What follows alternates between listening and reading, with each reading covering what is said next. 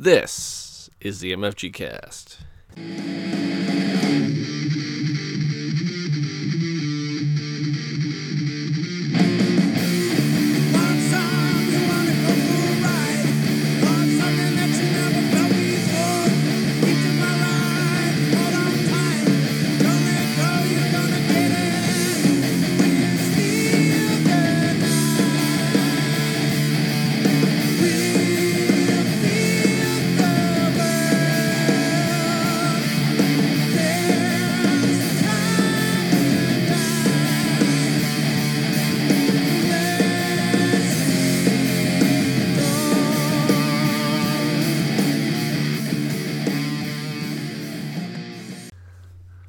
Hey guys, this is Kurt.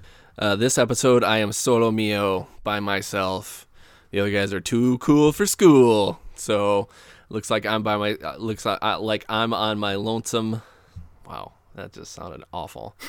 Let's try that again. Hey, so I'm on my own, but that's okay. I'm not alone, really. Actually, um, I've got a guest on. Um, he is from Mountaintop Games. Uh, his name is Matt Kwok. Matt, thank you for coming on the show. Yeah, thanks for having me. No problem. Um, we're going to be talking about your game, uh, the primary that's going to be on Kickstarter March 15th by Mountaintop Games. But uh, let's get into this. Let's ask some questions. Let's, let's get to know you. Let's ask the arbitrary question that we always ask everyone when they're our first timer. How did you get into this thing called gaming? Yeah, my answer is probably going to be uh, very similar to a lot of the people you talk to, but uh, you know, grew up with all the classics, Risk, Monopoly, um, and it kind of just stayed there for quite a while. Um, I recently moved back to Madison, Wisconsin. I did my undergrad here, and when I did that, I had a couple roommates still left in the area, and they really introduced me to the hobby games, the more complex games, some of the heavier games, and I really kind of just fell in love. So over the past couple years, I've been playing all these games and enjoyed it so much. I figured, you know, why not try it out for myself? Nice. So I'm going to ask you a couple of questions that I I don't I normally ask people when I tell them about that. Just it just kind of sparked me when you're talking about the old school, the new school. So what's your favorite old school game for when you started? And then what's your favorite newer school game that just kind of like really hooked you? Okay, let's see. Old school, I would have to go with Monopoly. Um, I know it's a, a very painful game to play nowadays, uh, now that I'm all grown up. But um, you know, always liked playing with my family. Always liked the idea of uh, you know building this bigger and bigger uh, company and kind of squashing the um, enemy or the compa- uh, competition. And I actually um, liked it so much I had you know an old flip phone where you know they didn't quite have apps but you could download games and I had Monopoly on there and I knew how to game the computer I knew how to play against the AI and make all the right moves and I just crushed it on the phone. Um, so that was really my favorite game growing up. Um, a game that got me into the scene let's see one of my first purchases I guess uh, in sort of the hobby space for board games was Dead of Winter um, I really enjoyed the cooperative play, uh, kind of the hidden traitor mechanic, um, the zombie theme. You know, I hadn't played a ton of those games yet, so it was still new to me, and I do enjoy uh, zombies as a genre in a, as a whole. So um, I really like that one. Kind of spurred me into the the hobby for sure. Nice. That's awesome. That's a that's a good gateway game because it's got a lot of a, a lot of depth to it, which like kudos for you to like really get hooked on that because that, that game is you know when you first learn it it's not easy to learn. And um plus it's like it literally is one of the like one of the best games. I mean it, it, it came out at a time where zombie games were old. Like everyone was just like come on another zombie game? We don't need another zombie game. I mean come on. So it was awesome that you know you got hooked on it just like most other people did so yeah, you were playing all these games, getting hooked on them, just kind of progressing as a board game player. So then, what what made you decide that you wanted to go into the designing of games? Yeah, so you know, as my day job, I work in product design and have an engineering background uh, by training. So I figured, you know, I'm just enjoying these games so much, I might as well try it for myself and see if I can design one. You know, and quickly learn that it's much easier said than done. You know, the first game I really tried to design was based on sort of this hiking and camping theme where you're taking these long through hikes, you know, hundreds of miles, and um, you know, it kind of turned into the experience that I imagined in my head, where it's just this arduous task of, you know, packing food and long days on the trail and very tiring. And I think that translated pretty closely to the game design. So it's been quite an eye-opening experience for sure. Yeah, it's crazy to think that, you know, when you see board games and sometimes even the simpler ones, you're thinking, oh, I can do that. And then you start making it and you're like, whoa, wait a minute. Right, not so much. It's not as easy as you'd think. No, not at all. There's just so so much to it, you know. So it it's funny when you I give this as advice to people that want to make games like and like haven't had the wherewithal to actually start start because you know what it actually like I've you know even been doing it here at home just to make games for my son and stuff like that just cuz I wanted to do it like man do I have an appreciation for the people that can do it successfully because it's like you know I was just uh, talking with my son today actually because we made this little fun little robot dance party game and it's a card game oh, nice. and I was thinking, man, I really want to put some more stuff into it. And I asked him, I said, what did you think about that game? He's like, yeah, I like it. And I'm like, what would you, is there something you change about it? No, I think it's okay, you know?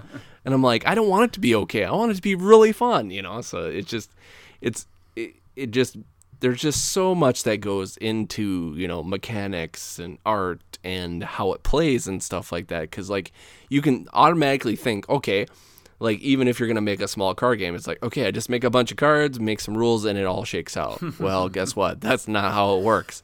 There's sometimes you'll play and you'll be like, okay, wait a minute, we're draw, we're not drawing, we're drawing way too many cards. Let's sh- shake that down a little bit. Oh, wait a minute, this mechanic doesn't work with anything else, you know. So, you know, when it comes to that kind of stuff, it's just it's crazy. So when you when you decide to design a game, do you think of the theme before you start making the mechanics or do you think of a mechanic and go, "Oh, this would be kind of cool. Now I just need a theme to go with it." Right. I think my brain tends to work a little bit more towards the theme end of the spectrum. Um, you know, something that'll just kind of stand out in my mind as something that, you know, I really enjoy or seems like it would lend itself to a really cool um, interpretation in a board game. And then from there, I think it almost goes more towards um, an experience, which I kind of learned my lesson on with that hiking game. Is you know the the theme can translate into you know any number of experiences for the gamer. Um, you know maybe that hiking game should have been more about seeing beautiful sights and taking pictures of them rather than you know the the long hike, the the grind of the trail, having to plan out your food and your rations, uh, which makes for a very uh, different gameplay and a different experience. Um, so I think I tend to start with a theme, and then you know if it lends itself to different experiences, then I kind of whittle it down from there and see you know how well could I represent this uh, theme and this experience you know based on a board game mechanic. Um, you know something that I'm familiar with or some new idea that I might be able to come up with. Mm-hmm.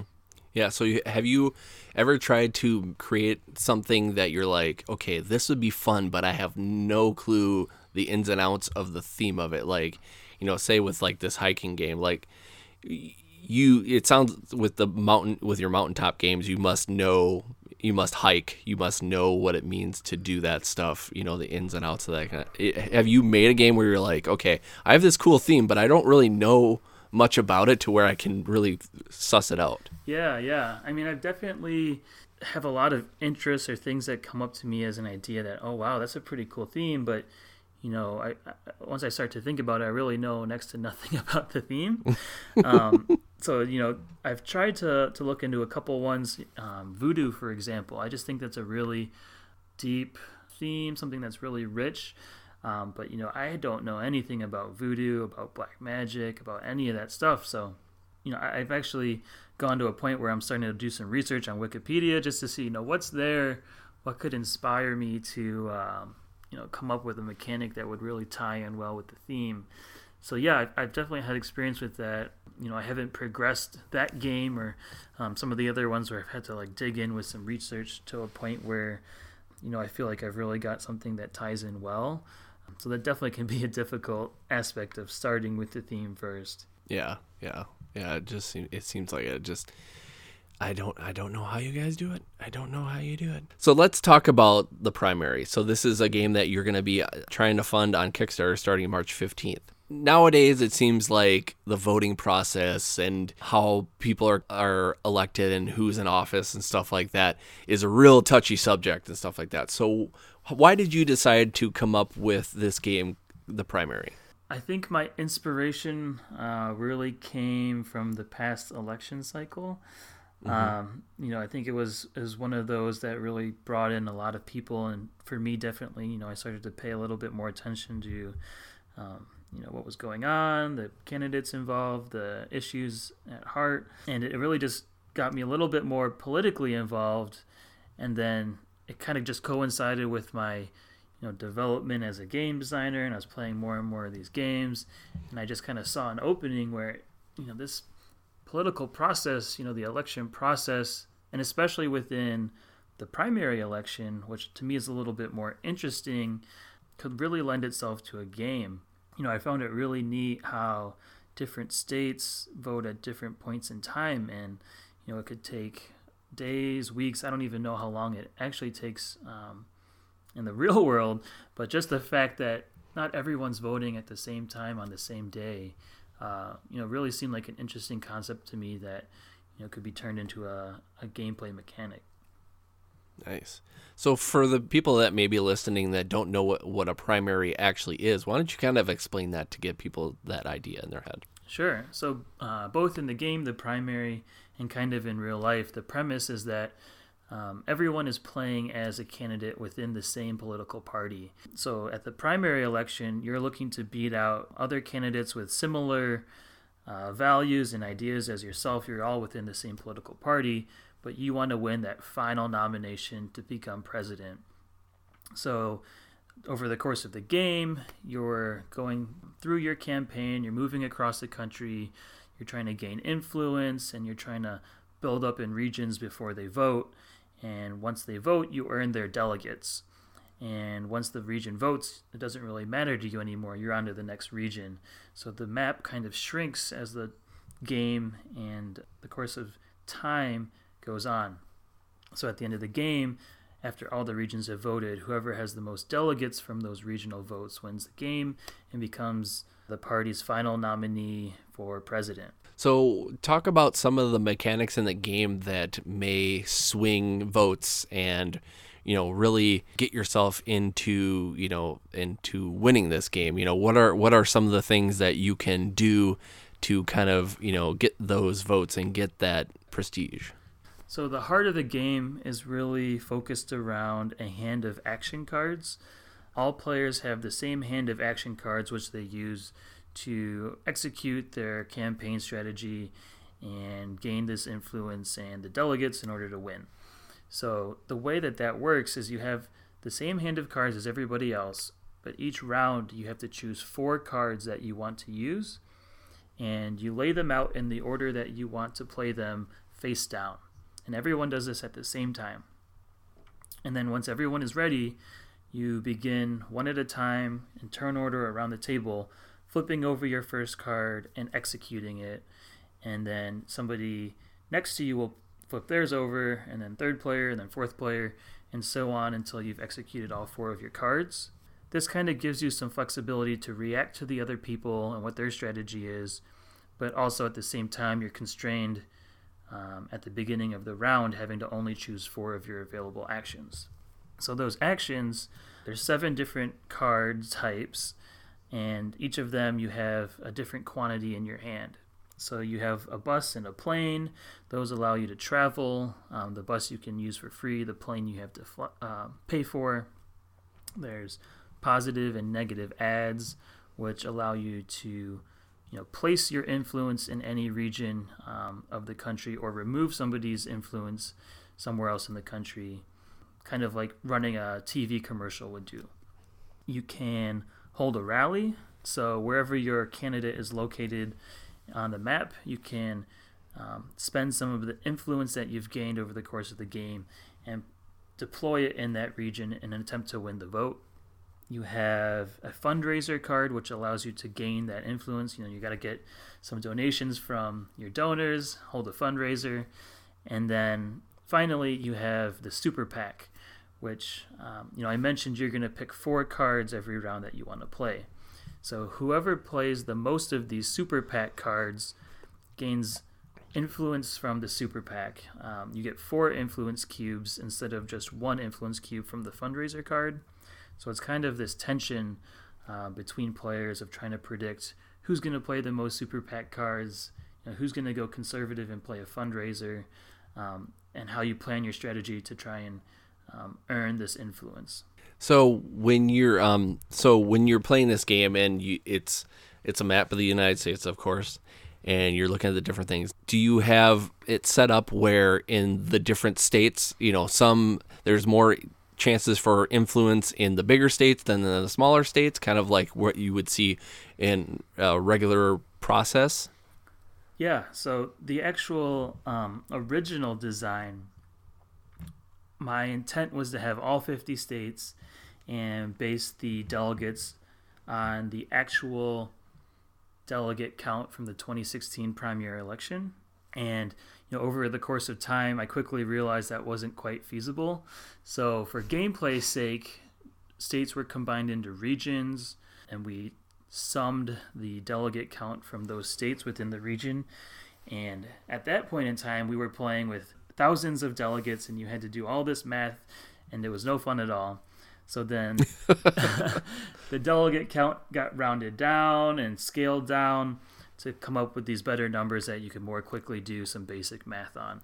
So there's currently regions that are groups, and the delegates that you're earning are more like 15 or 8 as opposed to you know a few hundred per state that kind of happens in real life. One thing I just wanted to point out that I really enjoyed about researching for this because you know, you have a couple of a couple of spots where I was able to kind of look at the game and stuff like that. I like the fact that you had with your uh, delegates, you had um, different races and backgrounds and men and women. I kind of like that because you know it seems like with previous elections, you know, other than the last couple, there's not there's a not a lot of uh, different you know people from different races and stuff like that. So I really like the inclusion of that instead of just saying you know the same thing that you've always seen. Right, right.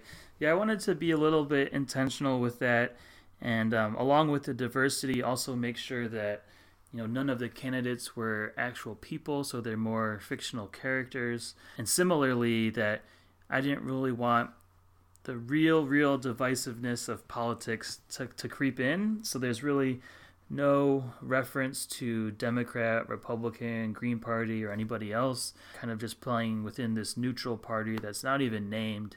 And the premise and the structure of the election kind of follows the the gist or the overall feel of the primary election, but um, I kind of wanted to avoid any of that uh, within the game. Yeah, and that and that's a smart idea because you know, it. I will admit when you when you sent me an email talking about this game, you know, I was pensive about it because you have you have to be careful with this kind of stuff because you don't want to say anything or do anything that might trigger anger at people, you know, and it, when when it comes to anything internet based, it's hard not to do that.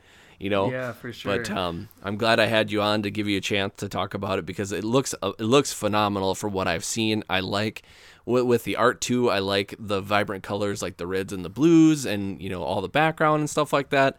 I like that it kind of draws you in and makes you go, oh, this is actually kind of cool. And with you know how this you know how the map builds up and stuff like that with the colors, I mean, it just really really pops and it really like draws you in and makes you want to play this game, even if you know with someone like me, like this topic. You know, maybe I wouldn't be interested in re- in real life, but as you know, seeing this board game, I was like, "Gosh, this actually seems really fun. I really would like to play this. This seems like it would be awesome." Yeah, thank you. Yeah, I just want to give a, a quick shout out. I'm working with um, a couple actually from the OK Art Studio, uh, a husband and wife from Argentina, and like you said, they've just done an amazing job. Uh, they have a ton of experience in the board game industry, and I'm just really pleased with you know how all the artwork and graphic design turned out. Um, and I think it is a big help.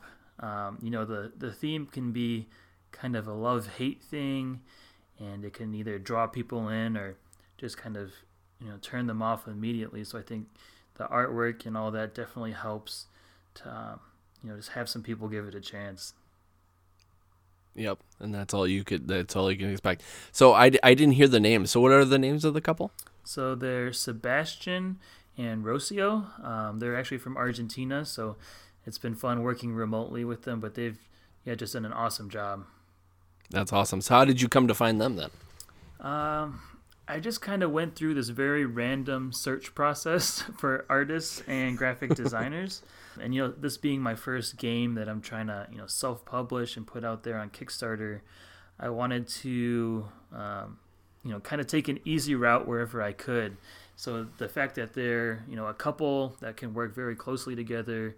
Uh, Rocio is actually the illustrator, and Sebastian does the graphic design and a lot of the stuff for the Kickstarter page. Um, so it's kind of like a one-stop shop where sometimes you might actually have to find someone who specializes in illustration and artwork and someone who specializes in graphic design. They were just, you know, a, an awesome uh, opportunity and I think I just kind of stumbled across them on BGG looking through some games that I um, you know, like the artwork or I like the graphic design and just trying to click through all the credits and see, um, you know, who I could reach out to. That's awesome. Well, I I'm I'm guessing that. Well, I'm guessing. I'm gonna say by looking at it that you you made the made a wise decision and you got very lucky on that part. That's awesome. Yeah, for sure.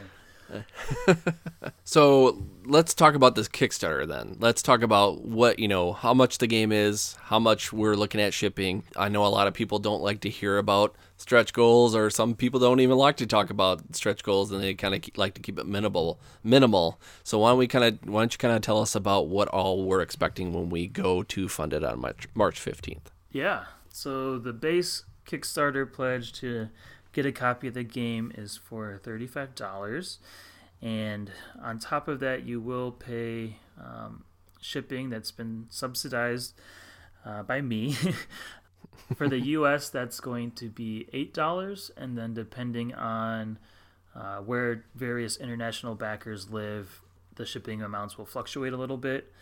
Um, so, we are looking to do, um, you know, EU friendly shipping and Australia friendly shipping where we'll send games to distribution centers in your region so you won't have to pay any taxes or anything on top of what you've already pledged to Kickstarter. Uh, you mentioned stretch goals. You know, I'm kind of caught in the middle of, I think, the spectrum where um, I definitely wanted to keep this a simple campaign, um, again, since it's my first project. Um, but I do understand that you know a lot of people or backers kind of enjoy the process. You know, it helps people keep engaged. So one thing I wanted to do with this is kind of bring in the theme of the primary and let people vote on their stretch goals.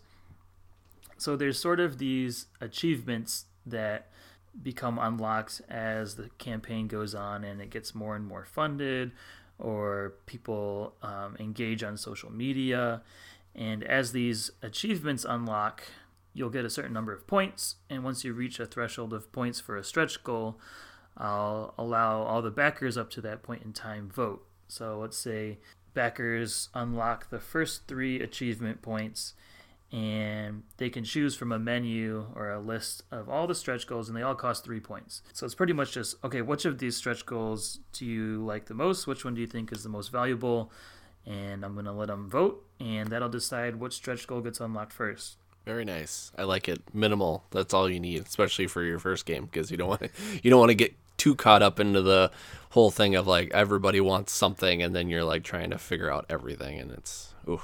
Kickstarter is already a beast in itself in the first place. You don't need to pile it on. yeah yeah i didn't want any um, add-on products or t-shirts or anything else um, especially when it comes to fulfillment that can become a, a headache pretty quick from what i understand Yeah, definitely. Yeah, and for here in the U.S., forty-three bucks for a fun little, uh, fun little game with great art and great mechanics. I mean, you really can't go wrong. So, so what's what's the future? So let you know, say the primary just blows to the roof like it's gonna after the year. What's next for Mountaintop Games? Yeah.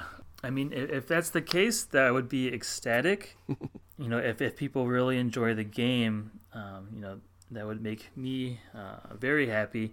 But along the process um, of the design and development of the primary, you know, there's always been ideas that you kind of add to the game, and either they don't work or you think they just don't fit quite within the scope of that experience that you're kind of trying to curate. Um, so you know there could be an expansion somewhere in the future. I haven't you know spent much time on it except for the idea that I'm keeping a list of things that could work. But like you said, if it just explodes and people love it, um, you know, and there's demand for it, that could always be a, an opportunity. Um, I do have some other game designs that are kind of on the back burner. You know that voodoo one I mentioned, um, a few other concepts that are still pretty early on.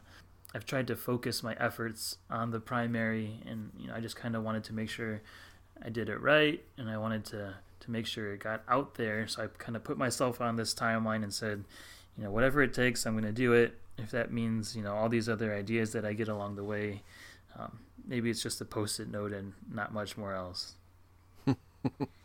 Yep, that's what you gotta do, and I like that you put you're putting all your efforts towards it. So, so come on, people! March fifteenth, go on Kickstarter, get the primary. You won't be disappointed. Trust me. and thank you, Matt, for coming on and talking to us about it. Yeah, thanks so much. I really appreciate it. Legends of Tabletop Podcast. Creating legends one die at a time.